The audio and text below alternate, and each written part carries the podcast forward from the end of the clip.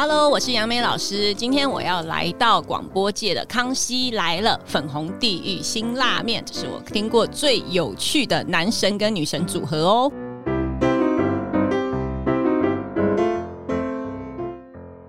大家好，我是 V 头大叔。我是品熙，欢迎收听今晚的粉红地狱辛辣面。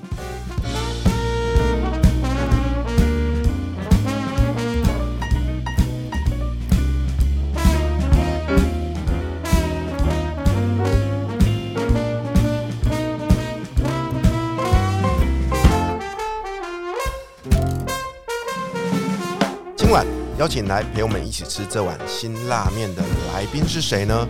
品熙这集是为了你特别邀来的，怎么说？因为你因为你画图有够丑的，对啊，我我后来发现你既然有画图的才能的时候，我真的是非常的吃味，想说天哪，你竟然还会画图！不过幸好你色盲，只能画黑白的。啊，这是真的，对啊。然后可是呢，我不瞒你说啦，我曾经也觉得自己画图超丑的。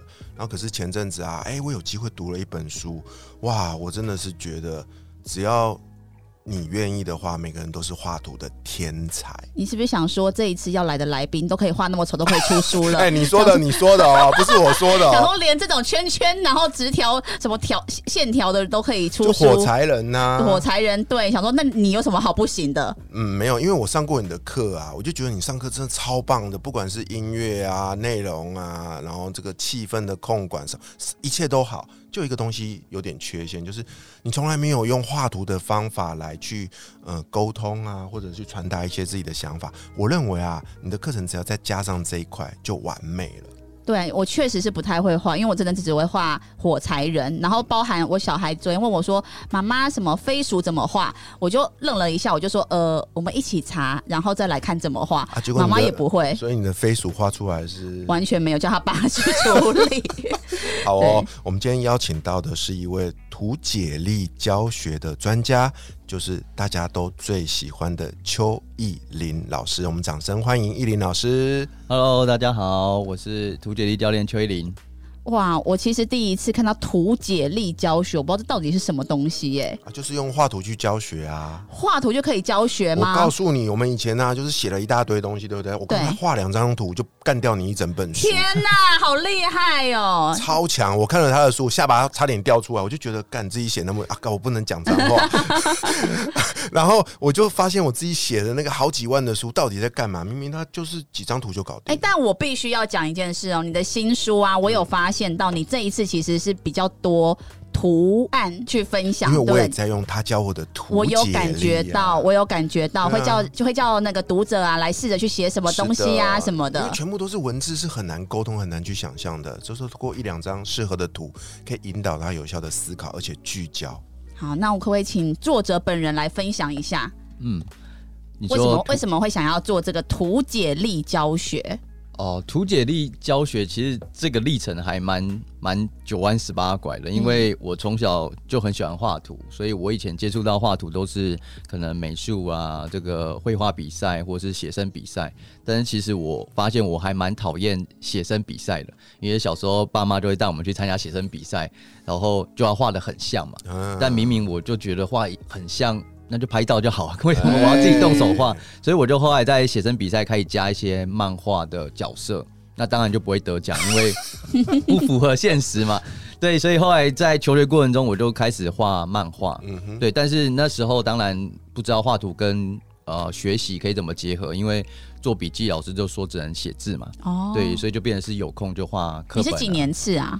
七十五年次。哦，那跟我一样哎、对。我七六，对，那个时候那个年代确实都是写字，没有在那边画画图对，的，所以就会画画课本这样子。嗯，然后当然就会被老师骂，所以呃那时候我觉得我国中还蛮幸运，是因为我老师就说你这么喜欢画，那你就画联络簿好了，哦。就是每天可以画一张图在联络簿上这样，所以我那时候就每天画一张图去记录班上发生什么事情，所以它就变成是八卦的资源网这样子。哇，就大家抢着看你的联络簿，说哎，谁、跟谁在一起什么的我，告诉你哦，依林干的事啊，是我高中干的事。我高中的时候啊，每个礼拜都要交交一篇叫周记，是不是？哦对对对我的周记都是用画的，没有用写的。哇，太棒太棒！嗯，可是我好好遗憾，那个早就被我丢掉，不然我真的，哎我跟你说，那整本拿拿起来可以可以出书哎、我不盖你。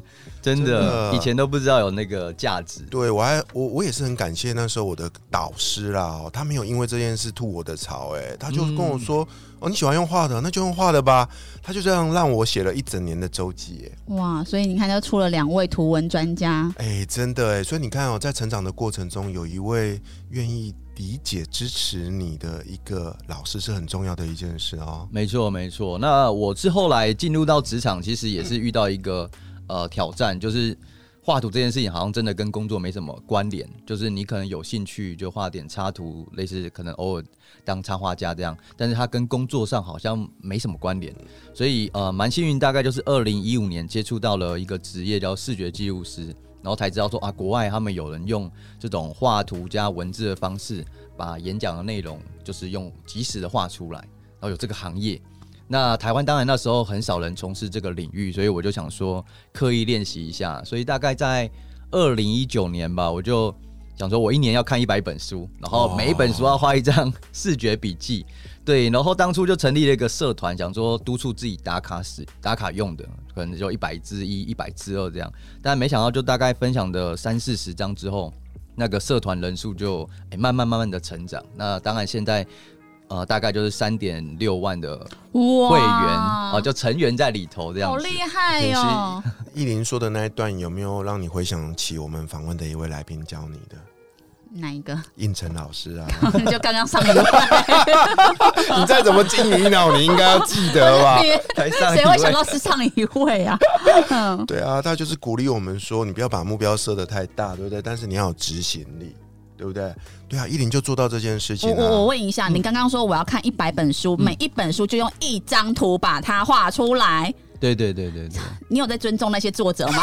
写了多少万字，然后一张图还要画，而且古阿莫讲一一部电影要十五分钟，你一张图就画出来，怎么做到？呃当然，其实我们在画这么多书的过程中啊、甚至我后来自己出书，其实我们都会感受很深啊。不管是人家的说书影片，还是画笔记，你绝对不可能一次就把它所有内容都呈现，因为我们自己写过书，就会发现那可能是把你的好几十年的历程去浓缩。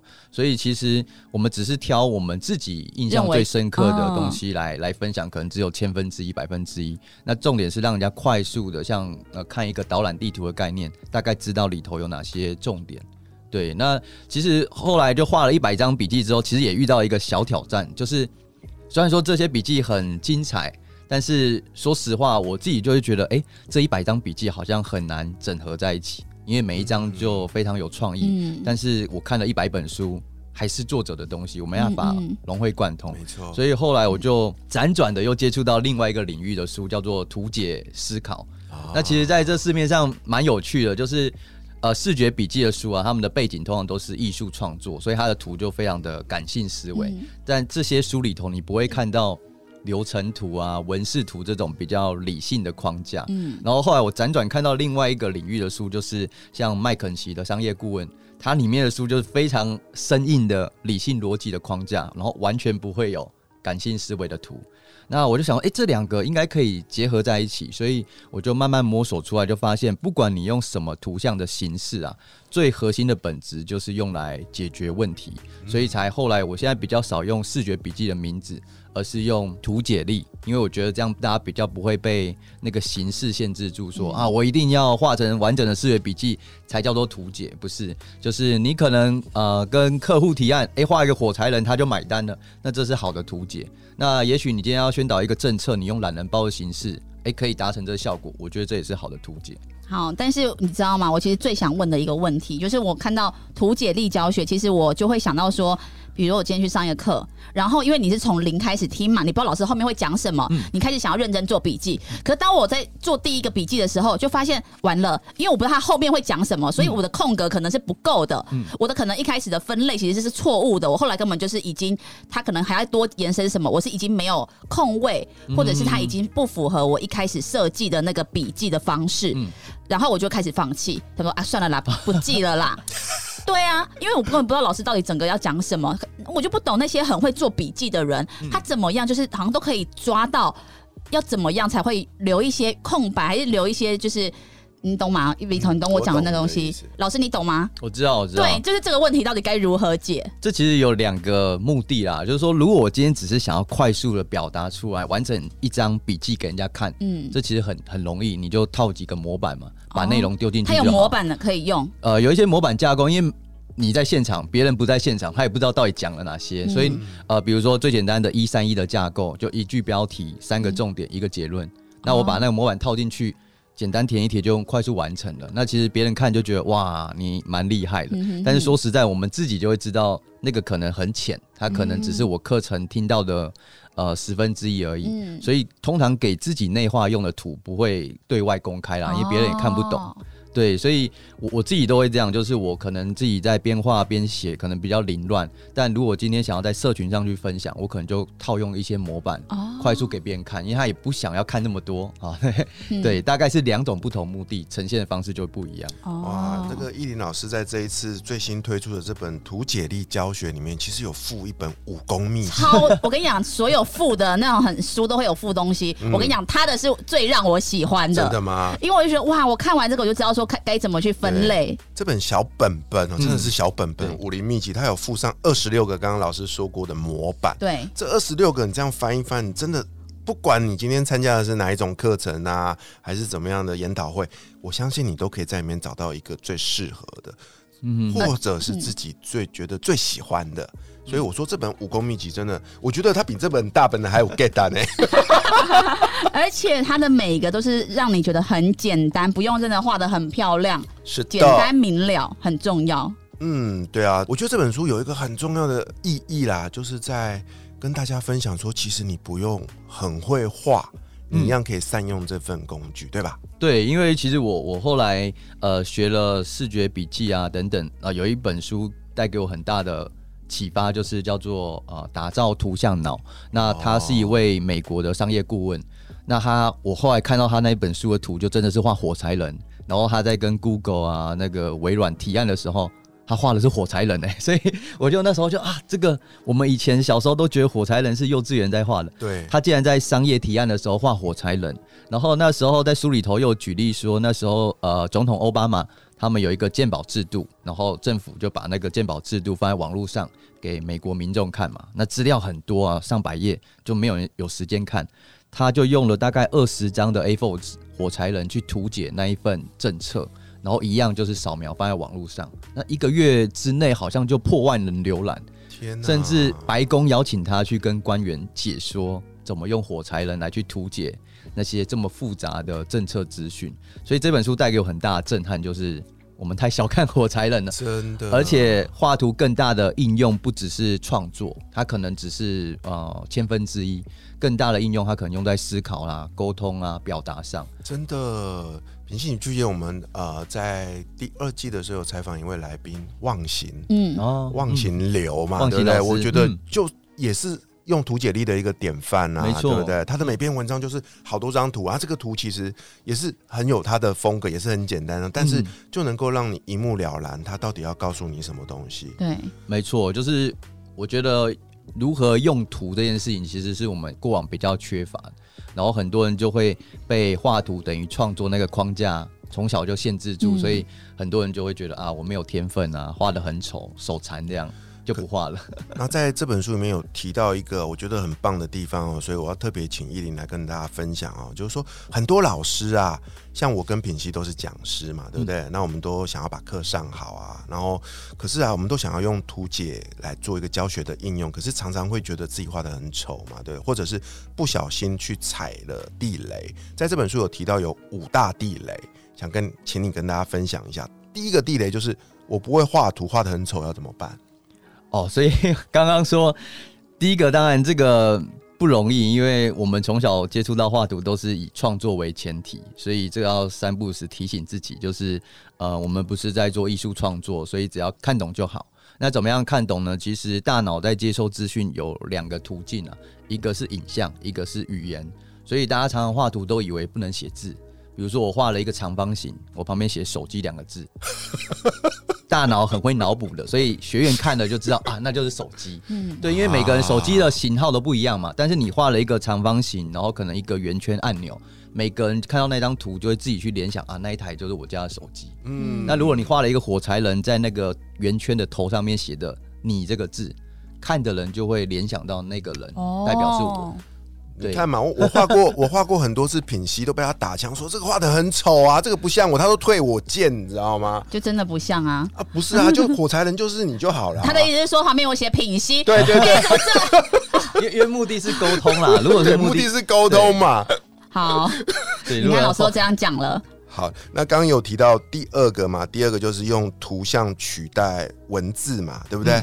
对啊对对对，因为在教学上最快就是让人秒懂，所以如果你画了一个图还要让他猜，那其实那速度就会差很多。所以最简单就是我画图加文字，关键字同时出现。那如果跟他理解不一样，那他就可以直接改。就哎、诶老师你那个案例好像跟我想的不太一样，哪边不一样可以改。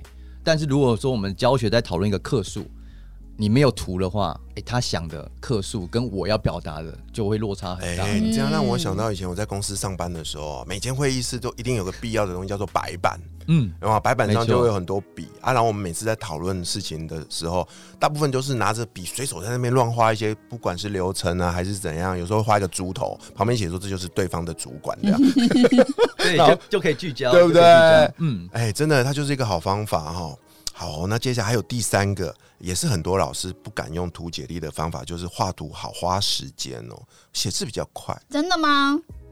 很多人不会画图的人就会觉得画图要花很久啊，所以他们宁可用写的。所以你看，很多老师啊，还是会写板书、哎、嗯写的满满的一页板书都是没有图的。哎、确实哎、因为我现在想到啊，就是比如说我们在教心理的话呢，在会画冰山理论。啊首先，老师就会先画一个上面这样子，对对对对，然后我那时候候内心就会有其他的 生殖器官，画的太不像嘛，他他可能旁边要需要写两个字，对，还要啊写冰山。之类的，不然我就会想说这个是哪一个男人的？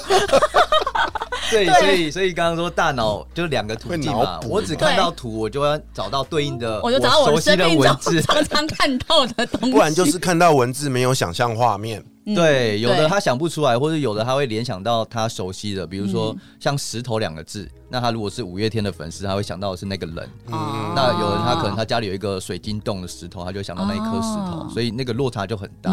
那如果一堂课下来，哇，那个天差地远。嗯，所以说画图比较慢，其实应该说，呃，我们的图要精简化，因为是用来教学，所以我常常鼓励最最有效的教学就是边说边画。嗯你画一个火柴人，然后同学们有反应，可以直接在那个图上面去做加工，就是诶，他说的内容可以画在上面，甚至你可以邀请他上来画，它就变成是一个共创，嗯不是老师的个人秀。哎、我最近在上上一些线上课程有，有发现这个功能哦，就是会开一个类似写作的白板，有没有？嗯然后大家就可以进到那边一起去共创，一起画，对不对？没错没然错后。最后的就是课程结束，还会有一张就是大家一起做的这个产出，我觉得那很棒哎。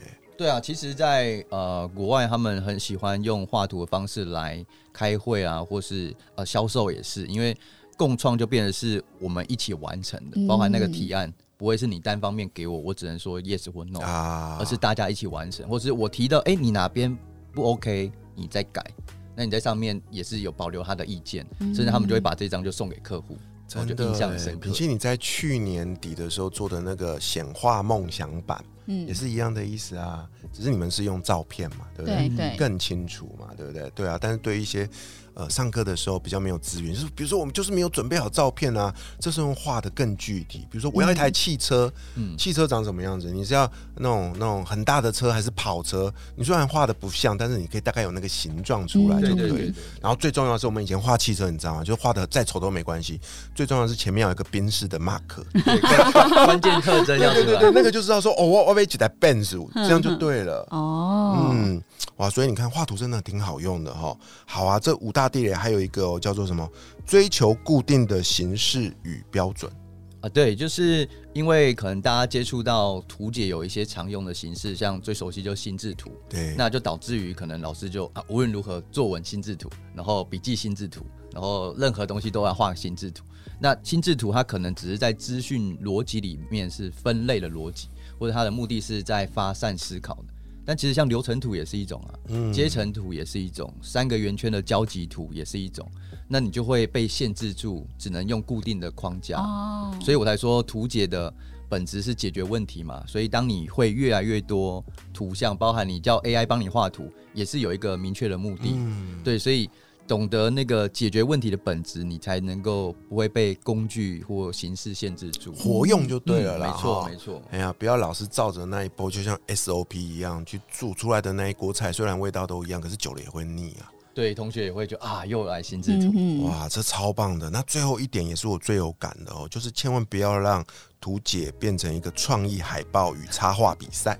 嗯，这种通常是很喜欢画图的，或是很擅长画图，最容易掉入的陷阱，嗯。因为他们想要图解，就会想说我要画很精美的图，所以它旁边还是文字，就是空白的位置。拿置。彩虹笔在那边 对涂颜，色。着色等等，那 那嗯。其实也不是说错啦，只是说这样一个状态，它的目的就是艺术创作，嗯。它跟它的学习资讯的连接会比较薄弱，所以如果是要用来图解我们学习的资讯，其实我们的核心目标就是打破那一行一行的文字，把那些文字可能变成像流程图啊这些框架，把它拆解。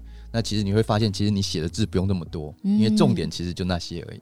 哦，所以啊，品熙，从今天开始，你要不要接受我的善意？我画一个火柴人，然然后在上面写面。品析女没神有，，我会多花几个东西，因为要让人家认得出你嘛。奶要大，好对，不好？我会画两个大奶，然后我会画个长头发，然后再穿个高跟鞋跟短裙。对，这样子我可以接受。接受麻烦你不要，他刚刚说那个有一些人会第五点嘛，会陷入就是会觉得说一定要多漂亮多精美，请你往那个方向走好吗？